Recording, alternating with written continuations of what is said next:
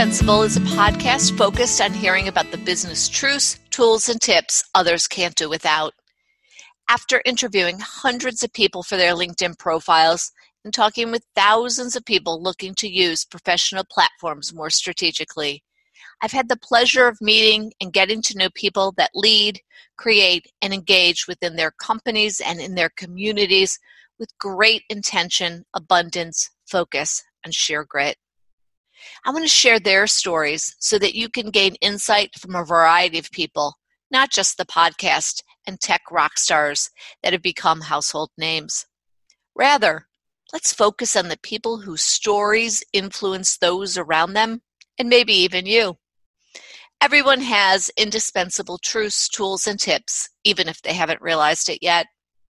And while this podcast isn't about LinkedIn and how to use it, it may weave its way in from time to time. It is, after all, our favorite platform for networking and doing business. Come, join us, and get to know some of my colleagues, clients, friends, and neighbors. All right, this is episode number four with Melanie Forshenko, and we will be talking um, to Melanie about team building and learning and development. Welcome, Melanie. It's great to have you with us today. We're excited to talk to you about lots of things because you have such a great background. And Melanie is um, team. She works in team effectiveness and leadership development and coaching. And her company is Honeycomb Team Solutions. So, welcome, Melanie. Oh, thanks for having me, Colleen. It's Good to be here. We have lots to talk about, and I'm excited to um, kind of dive in because you bring such a wealth of knowledge in both learning and development and team building. And you and I um, kind of got to know one another in your role as the VP of Learning and Development at Vistage Worldwide. And as someone who was an instructor for you, I got to understand and appreciate how you really thought about learning and development and and wanted to bring the best experience to the people that you were serving at the time. So, can we just talk about your background and how you got into learning and development and then team building? Sure. Yeah. I mean, I kind of fell into learning and development. I was a young philanthropist in the Peace Corps a long time ago. And in the Peace Corps, I stumbled upon an assignment to do um, a, a nonprofit fundraising campaign for an HIV AIDS center and really discovered my passion for building teams and groups with that center when we developed a volunteer program with the local high school. It was lots of fun. It was really challenging, but I think in that moment I realized how we're all different, but we're kind of the same. You know, I was on the other side of the planet and speaking Russian and dealing with the same kinds of problems and challenges that people deal with here when it comes to working with other people and managing, navigating relationships and getting what you want out of other people. So when I came back to the States, I thought, I want to do that. I want to, I want to get nerdy about what makes people tick and why people do what they do, specifically in the workplace, because it's a lot different than in our personal lives, and yet we seem to treat those relationships the same, or we seem to have the same expectations of those relationships. And mm. gosh, what is that? So I got a master's in human and organizational development, and then from there, uh, kind of focused in on leadership development specifically, and have spent pretty much my whole career focused on helping leaders get more out of their teams. And how has that changed over the years? Because you know you can't log into LinkedIn and read your homepage feed or pick up the Wall Street Journal or just about any professional publication without seeing at least half a dozen articles or blog posts or videos on leadership development. Oh gosh, I know the focus on leadership development. I think has increased over time, and you know specifically, I think the focus on senior level development. So we used to, you know, like 20 years ago when we said leadership development, we meant that entry level supervisor who was coming into the organization and learning about communication and interviewing skills and, and whatnot. And certainly that's what I did when I entered my career. That's the, those are the kinds of things I focused on. But really where the grist hits the wheel is at the top of the organization in that very top layer of leaders. And I think industry has realized that if you focus on that top tier and make that engine really high functioning, it flows down into the rest of the organization. And not that you don't need to support other leaders with development, but it's really the top of the organization that will make or break you. Right, and it sets the tone for the culture too, correct? Yes, and I think in the last 10 years, I've seen a lot more focus on that layer. And, you know, consequently, I've kind of shifted into that layer too. Most of the, most of the work that I do is with leaders and senior leaders and the teams that exist at the, at the top. Um, and certainly with within industry where we find a lot of acquisitions and a lot of change and a lot of organizations that are reorging and things like that, it gets a lot more volatile. Um, well, all over the place, but specifically at that layer, it, it's a lot more challenging to navigate leadership these days at the top when you've got more technology, uh, you've got narrower organizations, flatter organizations, you've got a faster pace, and you've got a need, um, a greater need for navigating relationships at the top i would say. right say. and you know for some it's a remote workforce right i mean generally generationally there's what five generations of workers in in many workforces in companies today right right Right, and baby boomers being led by millennials. That's an interesting situation right there. How do you help millennials manage baby boomers and light and the other way around? How do we all get along mm-hmm. in the workplace when we're all so different? The diversity is so much more uh, robust than it used to be 20, 30, 40 years ago. So, do you find that working with senior leaders um, and leadership teams that they're more open to saying, okay, we, we definitely need some help and some coaching and some guidance here because we may not be doing such a great job? Or do you find that many of them are like, hey, I think we've got this? You know, I find a mixed bag of both of mm-hmm. those things. I, I wouldn't say I, I I meet a, a lot. I meet a lot of organizations that say they want help because, of course, the, those are the only kinds of organizations that are drawn to me and that seek me out. So naturally, most of the organizations I speak to are looking to do something different. But then when you tap into the leaders and you meet the people in the organizations, I would say that you meet all kinds of people you meet people who are eager and open and have their heart on their sleeve and want to change. And then you have people that are scared and closed and fearful of what the future holds.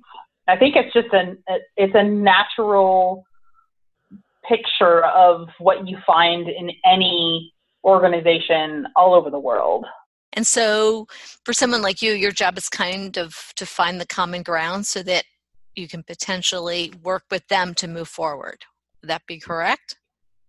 Yes. Yes. My I see what the what I see my job is every single person in an organization that I get to work with my only job is to meet them wherever they are and to give them the opportunity to take the next step however big or small it is. I mean, everybody is at their own place and they all are at their own state of readiness to manifest who they were truly meant to be and, and be at their greatest. And some people are going to take baby steps and some people are going to take leaps and bounds. And you know, the cool thing is, is those two things can happen at the same time simultaneously and can support one another. It's cool seeing that when you see people in the room pulling each other forward and helping each other out and helping each other see each other's opportunities. So that my my job is just to shepherd that experience. That's it. It's not to push them there or to encourage them that they need to be there. That they, they only they can do that. I'm just there to encourage them along. That that's such a great picture, like shepherding them along. Is it important to be able to identify by person who's going to take the little steps and who's going to take the the leaps, or is it okay to let that sort of just sort of brew on its own in its own in, in that environment? I think it's important to know who is able to do what, and I'll tell you why. Those people who are leaning in and you you make that eye to eye contact with them and you know that they want something deeper that you know that they are having a challenge and they want to overcome that challenge and they are committed to making it happen you can demand of them more movement in a way that you cannot demand of someone who is closed and skeptical and fearful. The person who is skeptical and fearful, you have to provide them with a safe space. You have to you have to honor where they are and who they are and be credible and yet at the same time be respectful of them and where they are in their space. And so you can imagine those me partnering with those two different people looks mm-hmm. a lot mm-hmm. different. So my I really have to feel them out as I go and then measure my my approach with each individual person independently. And that really seems to require a lot of emotional intelligence from the team itself collectively, from you and from the person. Seems like a lot happening there. Yes. Yeah. I'm lucky that I have this weird intuition about people. Hmm. I don't know where that came from, Colleen, but sometimes when I step into a room, I I just know. I just know I know the feeling of the room. I know the, I, I can feel what the people are doing. I can feel what they're feeling. And I'm not the most, I don't, I wouldn't consider myself the most empathetic person, but I am great at making observations and drawing data from those observations and then making assumptions on my own behavior based on mm. those mm-hmm. observations. So that's not empathy. Right. that's just being great at measuring people, I guess. Well, when it's what you do every day, you really get, do get good at it. And and what's so interesting, yeah, so I have to kind of tap into a conversation that you and I had in December of 2018. Um, I was in San Diego. You and I got together for coffee. We were sitting at this absolutely adorable coffee shop overlooking the Pacific in Del Mar, right? I was like, can we just have coffee where there's a oh, view and not in the in, in the hotel lobby? That was like that was what set that up. And it was the first time that we had gotten together to have a conversation um, since you you went off on your own. So I was so intrigued about the journey between that you experienced leaving a, a company and being like a key driver in that company and going off on your own as an entrepreneur. And I love this story. The story has stayed with me. We've actually done a little bit of work around that story with our own team. And I'd love um, if you would talk a little bit about how you came to create this new business and what that journey looked like and what the question was that kind of flipped it on its head for you? Yeah, well, so in the corporate world, I felt like I had, I've always added value and I've always felt really good about what I was doing, contributing to the organization and with the people, moving them forward. but I would say in the last maybe seven years of my corporate career, I felt this, I felt like I was being held back and I didn't know what it was. And I thought maybe it was just my drive. You know, when, when you have strong drive, you always feel like you're being held back and you just get used to that. But it was something different. So in the last, I would say two years of my corporate career, I became really agitated with myself. I, I just did not feel like I was in alignment with who I truly was. And at this at this point, it was less about being agitated with my drive and more about about I like I felt like I wasn't being true to myself, and I couldn't. I didn't know what that was all about. And oh, okay, maybe you know I'm in my early 40s. I'm hitting my midlife crisis, sure, whatever. Something might be happening with my identity crisis, whatever.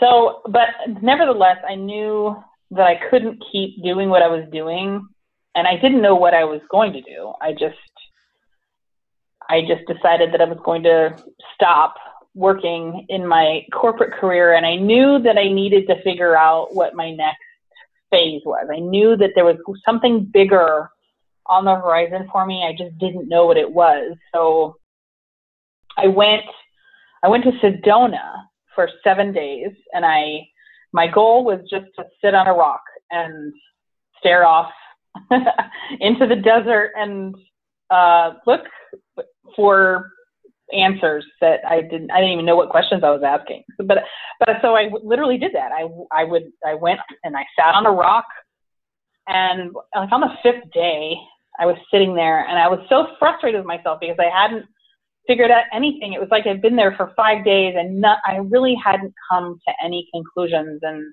here I was sweating at noon on this rock in the middle of Arizona. Um, and I'm still asking myself, okay, what am I going to do? What am I going to do? Okay, sure, I've trained in rooms and I've developed curriculum for leaders and I've coached people and is that what I want to do? And then I thought to myself, maybe I'm asking the wrong question.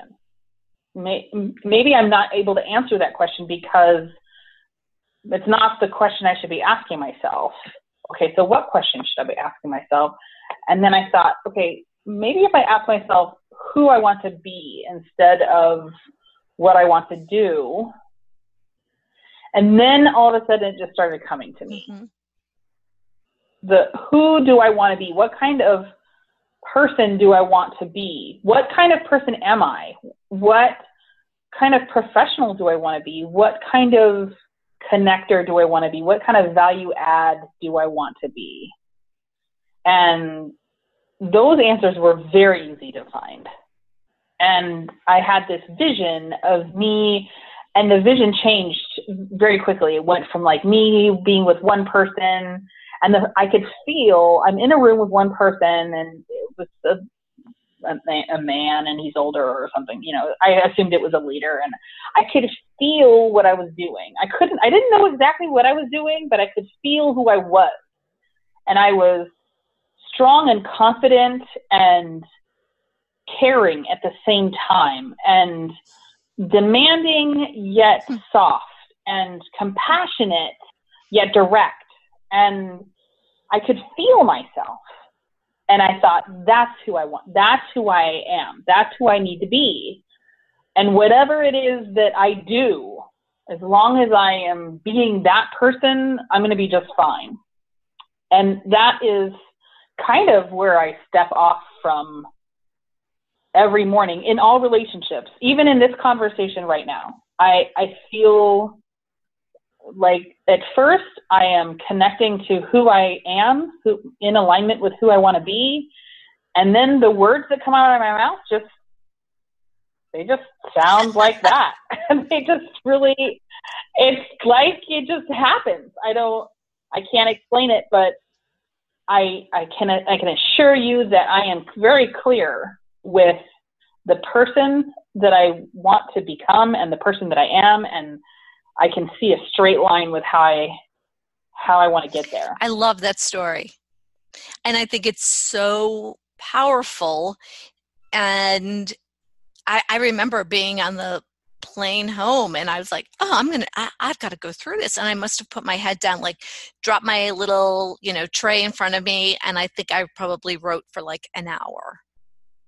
Because that wow. question like it kind of actually pierced my heart i think because I feel like we go through this motion of, okay, what are we going to accomplish? And I'm a pretty, you know, like, got to get this done. We got to move here. We, I'm a mover and I kind of am pretty action oriented. So that was kind of, hmm, who do I want to be? Because I'm not quite sure that that's always the person that comes across, right? So we, I came back, I shared that with the team, and we are an all women team. Um, many of the people on my team are you know in their 20s and i thought wow that could be a really i'm hoping that that could really be a powerful question for them to think about because that's how i want them to see their their themselves their career their life right? Like who do i want to be today? Who do i want to be mm. 3 years from now 5 years from now 50 years from now right? And that yeah. is just you know i have just it's just stayed with me. And i don't know if you share that as you know in the work that you do today but i will tell you that that set the tone for 2019 for me at least and i think for our team uh-huh. as well because it was suddenly so much more fun to think about who you want to be than what do you want to do yeah it's it's more fun and i think for many, it's easier. For some, it's not. For some, um, I mean, I've worked with the, for example, I'm working with the CFO right now, and his his team and he aren't connecting very well. And so, you know, what are your goals? You know, my goal is my team to perform, blah blah blah. That's you know a typical answer. Okay, well, what's your role in in creating this dysfunction and who do you want to be once i get there that's that's a hard question for him mm-hmm. because he's a linear thinker he's uh i know how to take a and then add b and then add c and get to mm-hmm. d um but the higher more questions are are, are difficult for him um but for most of us, I think it's easier for us to identify who we would like to be if we were truly in alignment with who we truly are. Um, that's a pretty easy definition to create for mm-hmm. ourselves, I think. And you use some tools to help people understand who they are, correct? I do. I mean, I have lots of questions that are in my toolbox that I kind of pick out depending on you know how the conversation goes, and then I use um, some models and things. But my practice is a very it's a very ev- evolving practice, meaning every single relationship that I have is totally different. I don't use the same tool or process with every person because as soon as I meet you, you're already different from the mm-hmm. last one. so everybody needs something different. And so, what have you seen? So it's been almost a year, right? Um, probably what about right? Oh it gosh, has been yeah. a year almost, I think, right? Yeah. Almost and year, yeah. what are some of your takeaways? Yeah. What's it like for you to be on your own, building your own business? Like, what are some of those great takeaways? Wow. Well, um, I didn't realize it was going to be as hard as it is. However, I don't think I would, even though I might might have made some different decisions. I might have done things a little bit differently. I certainly, um, I made the right choice. I'm I'm on the right path just for myself, but also I think for my style and how I connect to my partners in business, I think that me being a, being an external and coming in and helping people just within a short period of their journey, that really aligns with my ability to give the most value to more mm-hmm. people. So I'm really enjoying that. I'm enjoying that I get to work with five different organizations in a week and and providing different kinds of value and it's really good. It's not like short surges and then you wait five months and then short surges again. That's kind of how I felt like as an internal. I wasn't doing mm-hmm. enough. So now I feel like that's really fueling my um, need to to do more and provide more value. One of the cool things I've learned that I didn't realize until I came um, into an external role was every everyone wants you to succeed. Hmm. Everyone really truly is your champion. Everyone on the planet, even people who are your competitors or that you would feel or seem as competitors. Everybody really truly wants the best for you. And I feel like it's easy for us to go out there and feel like people are going to say no or nobody needs me and I am not, I don't, I, I'm not good enough. And there's all this head trash that kind of runs at you and slaps you across the face as soon as you want to take it like a big step or a big leap. And this can be true for anyone in any role, whether it's external or internal. But even those people that seem to be on opposite sides of the fence from you, they really truly do want the best for you.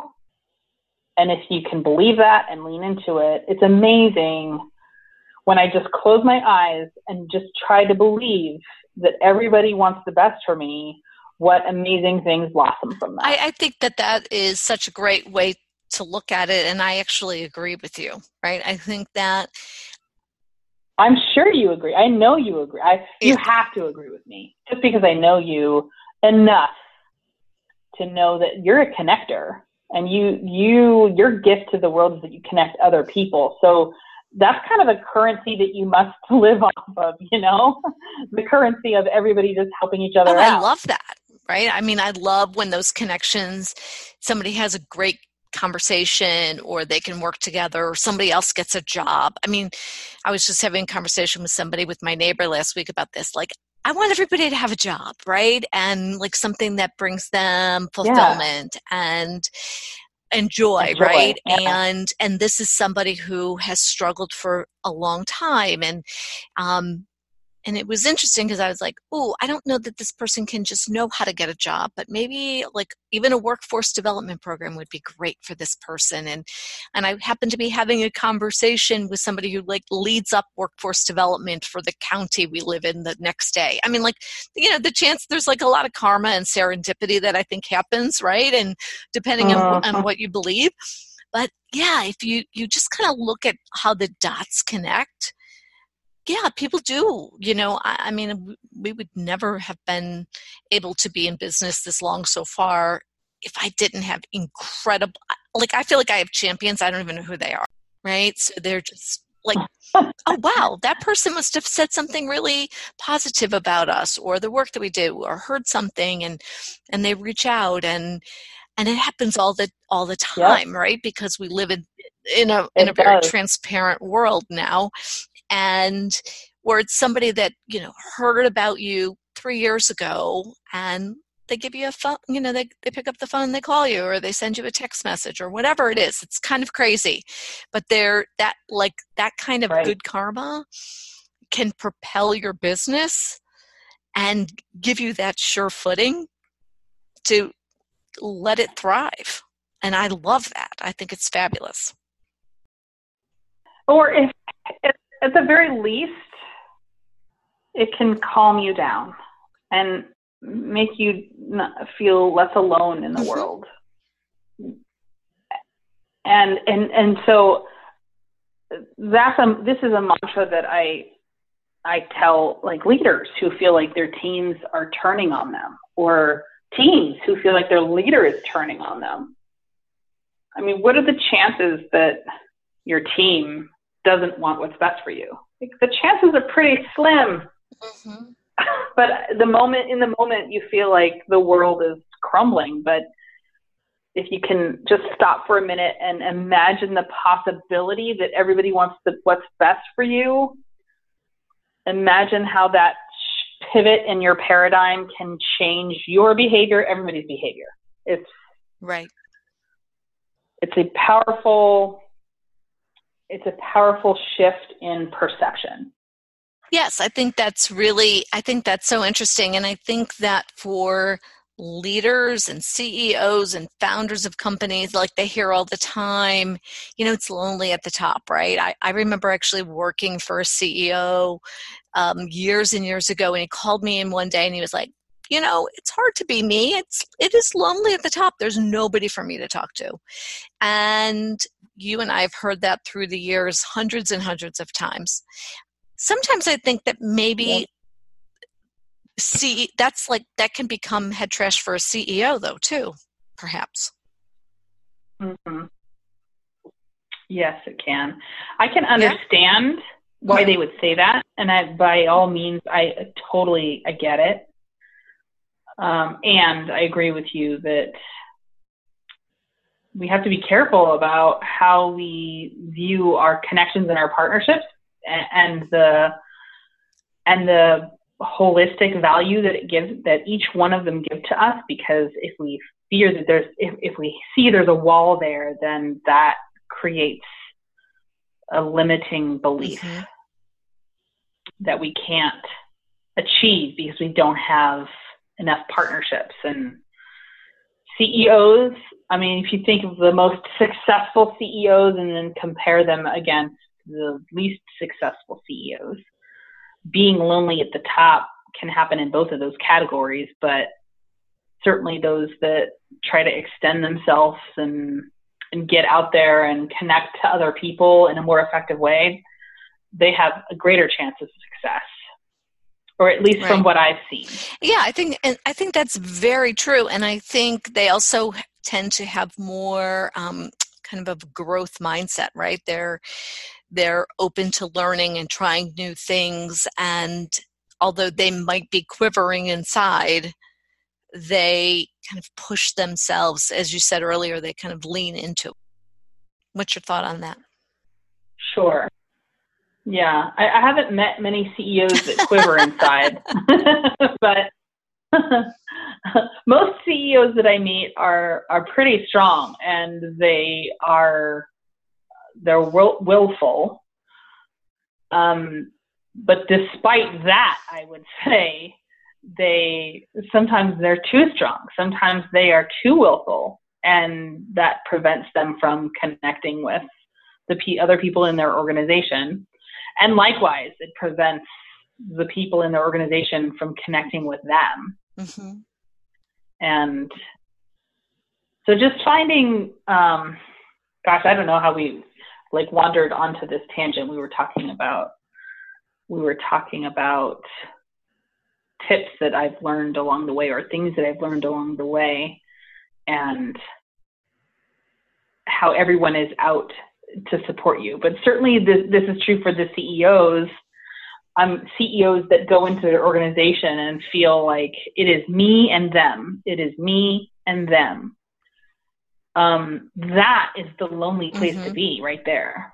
Right, either or, right? Not and, but or. Right. Mm-hmm. Right. Mm-hmm. And so. But if it were, if it's me and them, if it's me, if it's us, it's us, us against the world, or it's me and you, um, and we're fighting this fight together, like that feels a lot different as a CEO than it's lonely at the top and it's me and mm-hmm. and them.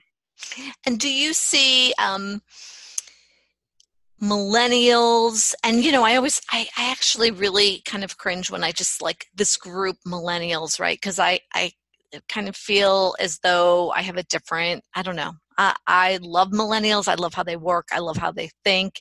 And I think that they just kind of get grouped into this big bucket. And so I, um, mm-hmm. so I want to be careful how I guide this question, but um, how has their level of um, sort of desire to work and to know the people that they work alongside changed some of the dynamics of for leaders? Well, first, I'm totally with you in that I, I'm. I don't really.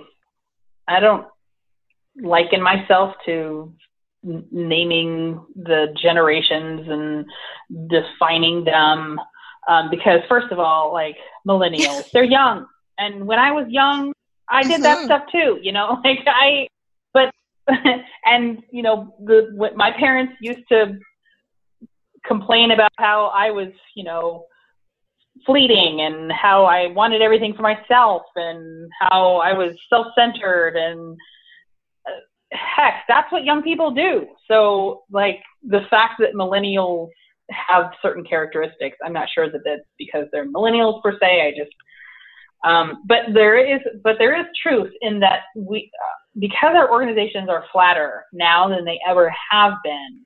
We are finding that millennials are ascending into senior leadership roles much more quickly than these two, and many of them bypass the typical learning curve that a traditional or 10 years ago a traditional leader might have gone through to get what they are so you find them like in these senior director roles and many or even vp roles. And many of them have never led people.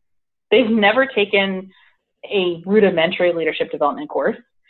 And guffaw at this point when you're a vp you don't you shouldn't have to need communication courses and things like that. And you certainly don't have time because now you've got 26 people under you and three teams of software developers and your your your boss is a CEO and now you are on this horizontal team with all these other VPs. So you should be functioning as a VP. It's expected of you. So I meet a lot of younger up and coming leaders who get there and they're like, mm-hmm. holy crap, how I didn't realize that I was going to have to lead someone who's my dad's age. I, I I'm gonna all of my peers, they're all underneath me now. I don't know how to do this. And it's difficult for them. I, I think leadership is becoming a much more difficult landscape because of the ease by which people float in and out of it now. Whereas before we had these traditional pathways. You'd go up and you'd spend X number of years in a certain role. Millennials, they don't they throw those traditions out of out of hmm. out of the window. It's that's not that's not how they see their progression in their career. They are going to go where they want to go at the pace at which they feel comfortable.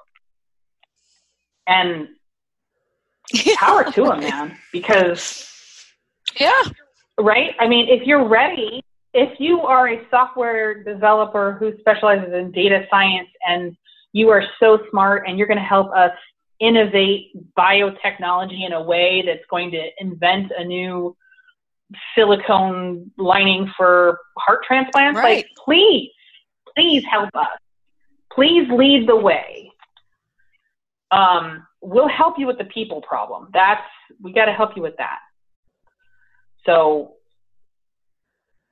that's why people like me exist. That's why organizations need more and more and more people like me who can come in and help them create a just in time flexible solution for teams that are kind of weirdly put together and haphazardly developed um, because they that's really what it what the world looks like. I now. think that's a great way of putting it, and I think that that makes complete sense. What teams that stayed together for long periods of time historically don't stay together for long periods of time today, right?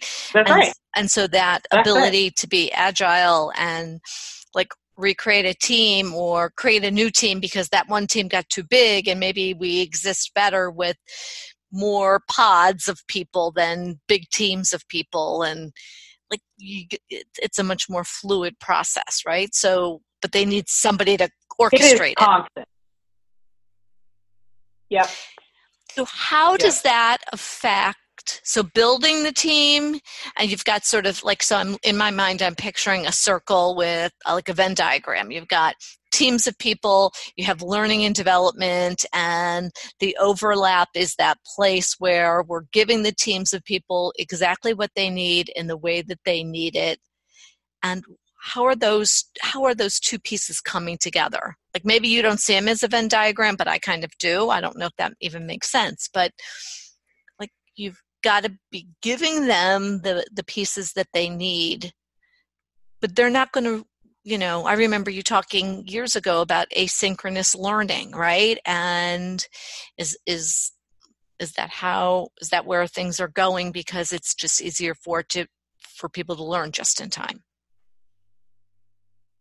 Well, I mean, yes, yes, just in time is an easier way for people to learn. It also, because the landscape's shifting constantly, you never know what you're going to need to know.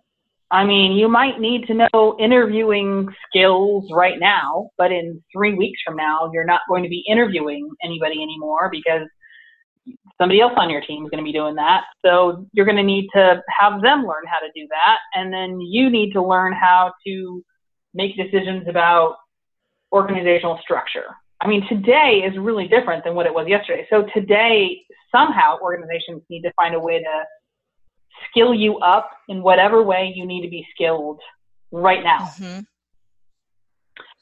I don't know if asynchronous learning, and that for those who don't know what asynchronous means, it means you, you go on to the web or a tool and you learn just in time without another person. Nobody's nobody's there teaching you anything in a room with a flip chart. You're kind of learning it on your own. Honestly, with most, you know, with YouTube and the advent of lots of other freeware out there, there are so many ways to learn most things.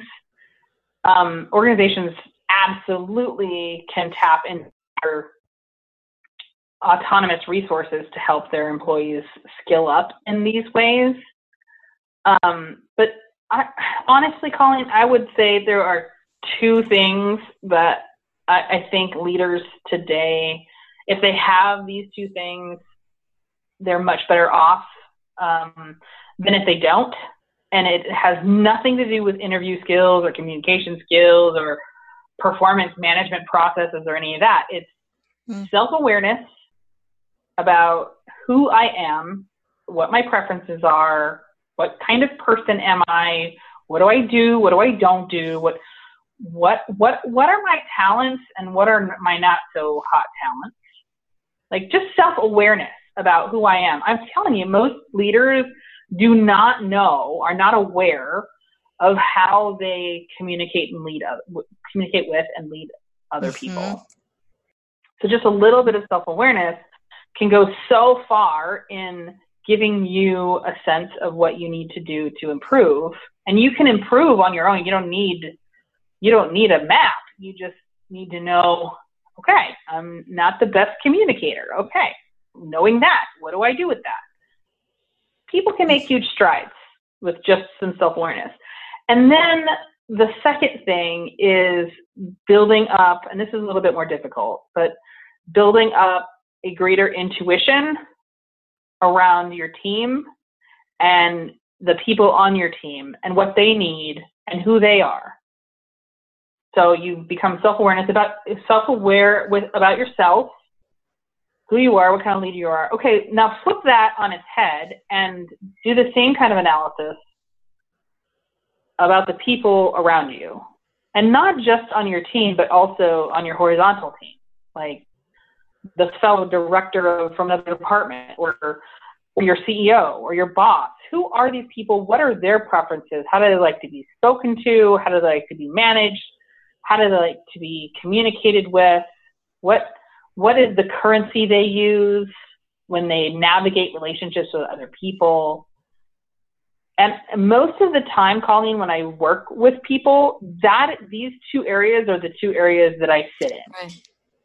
I don't do development courses in interviewing skills or communication training. That's not typically the lane that I that I drive in. The lane I drive in is what I believe a more effective, more holistic, more long-term um, lane of helping leaders arm themselves with with an understanding that will help them flex and push and pull and navigate and just wade through the waters of change that are constant because you never know what you're going to need to know.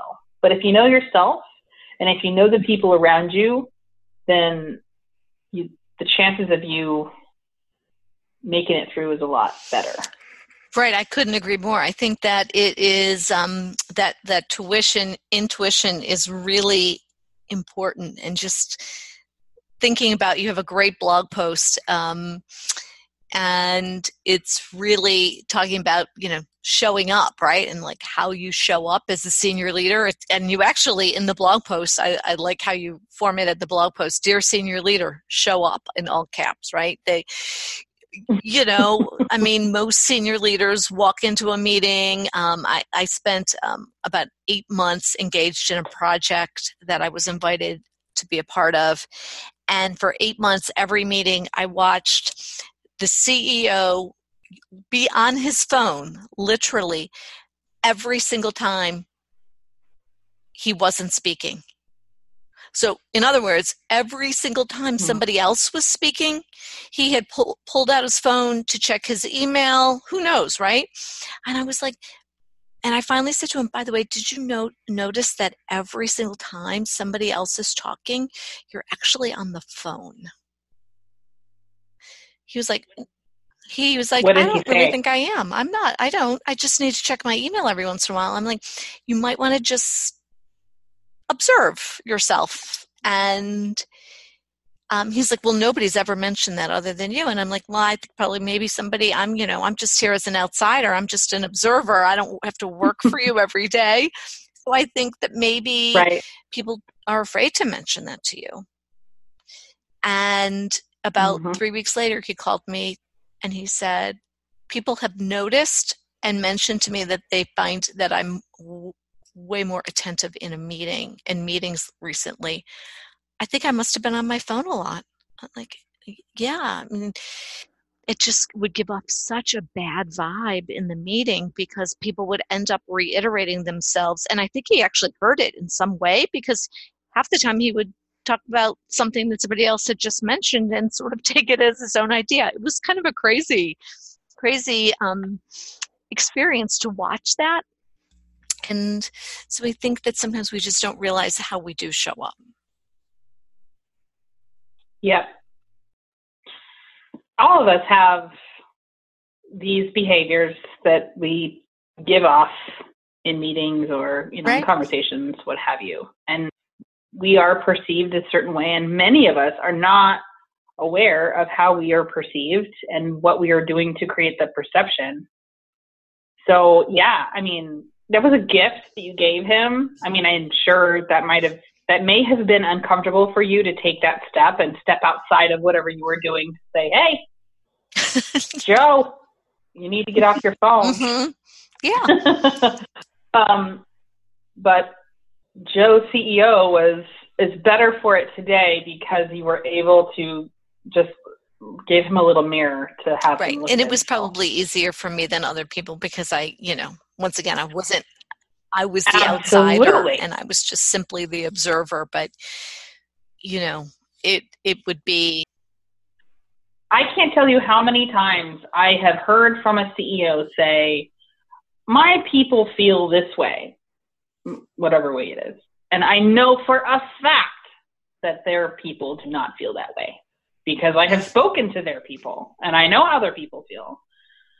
Um, and it is it's really hard to then turn and say, would you consider that the possibility that you might not see clearly how your people feel because of the where of where you sit and your role within the organization. And it's some it's it's interesting to me how they are surprised by that concept. Um, and every leader, every leader, even a manager who leads a group of plumbers, is in that same position where they are leading a group of people who perceive them in a certain way and may or may not be sharing with them clear a, a clear view of how they feel or what they what they think. Every single leader is in that position. It's just hap- it just happens that the CEO, you know, they've got a highly visible role. So and they've got hundreds of people under them inst- or thousands of people under them instead of right size. Exactly. Exactly.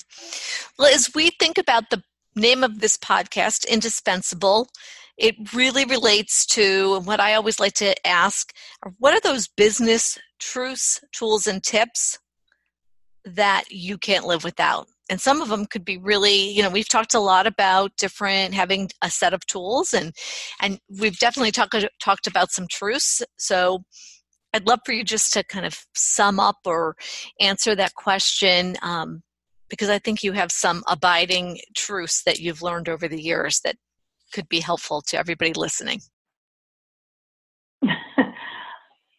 well, um, gosh, that's a that's a tough question. That's a tough question. I guess when I meet people, many times when I meet people, I meet a leader and they're having a really hard time either in a series of relationships or a specific relationship, or I meet a team who has a boss that's quote impossible or you know it's usually the the dysfunctional relationships that lead me to my clients. And most of the time i have to convince them of something that i have learned time and time and time and time and time again and that is there is always hope in every single relationship even the most dysfunctional, even relationships where you hate somebody, there is always hope. I have seen the most beautiful work relationships flower from hatred. I've seen it happen. I mean, I didn't do that. The the people in those relationships did it, but I was present for it, and I I I'm honored to have been with them in the journey. But I know a lot of people are in relationships, and I'm sure all of us have like at least one person that they they they sit down and they think, "Gosh, I wish that person wasn't on my team," or "I hate that girl; she's so annoying." Mm-hmm. we have everybody has at least one, and some of us have like hundreds, but but there's always hope for peace and for calm and clarity and uh, mutual appreciation. There's always hope. If if both sides are willing to lean into that idea, then the success rate for improving relationships is really high. So the first thing is just believing that okay, there's got to be something we can do. There's there is something we can do. We can make this better. This can be better. I don't have to feel this way. I don't have to be full of hate or annoyance. There's always hope. So I think that's if I were going to part with you with one insight or truth that I have learned over the years, it's that we should never give up hope. Well, that's um not only is that hopeful and optimistic and like coming from a place of you know lots of abundance but it is also gives people an opportunity to reflect on those relationships that they can't seem to figure out perhaps and like mm-hmm. rethink them right like right? Mm-hmm. if if people can come together and, and just say all right let's look at this from a different perspective or let me think about it from your side wow that can open up a whole lot of new opportunity that didn't seem to exist prior. I love that. Right. I love that. Yeah it's not going to it's not going to change if you're signed off on it. It will only change if you re-engage in the hope that it can be better. Well, I hope that everybody really so, thinks about that because I, I think that that's really, really important. Sometimes we just walk away and we think, okay, it's just better to walk away. Or sometimes, you know, um, relationships and conversations and workplace environments, they need to go on pause for a little bit and let people come back to them. But I think that's really powerful. Thank you for sharing that with us. How My how can people learn more about you? Where can they find you? How do you what channel do you like to use to talk with people? I use so many channels. I LinkedIn is one of them, of course. Glad glad to hear it. and and um, also anyone who wants to learn more about Honeycomb Team Solutions can just look me up at www.honeycombteamsolutions.com and or find me on Twitter at my handle is Melanie Prosh. And I'll, also on Facebook.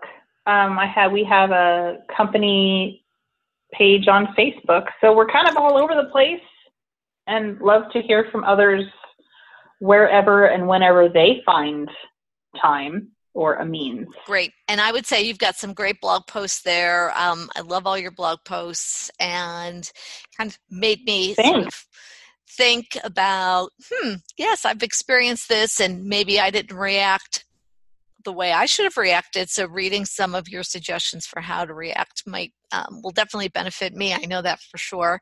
So I am so glad and so grateful we could spend this time together because this is a great segment with lots to um for people to think about and unpack for themselves which is really the next step right that's what the, that's where the learning takes place is when they they listen they Mhm. reflect and they think about how they might employ something that you've talked about. So thank you so much melanie. I appreciate it. Thank you, Colleen. Thank you. and that's all for indispensable. Thanks for joining us. We hope to catch you on our next episode. Grab our show notes review them check out the links included and head over to interoadvisory.com to learn more about the work that we do in our community and with our clients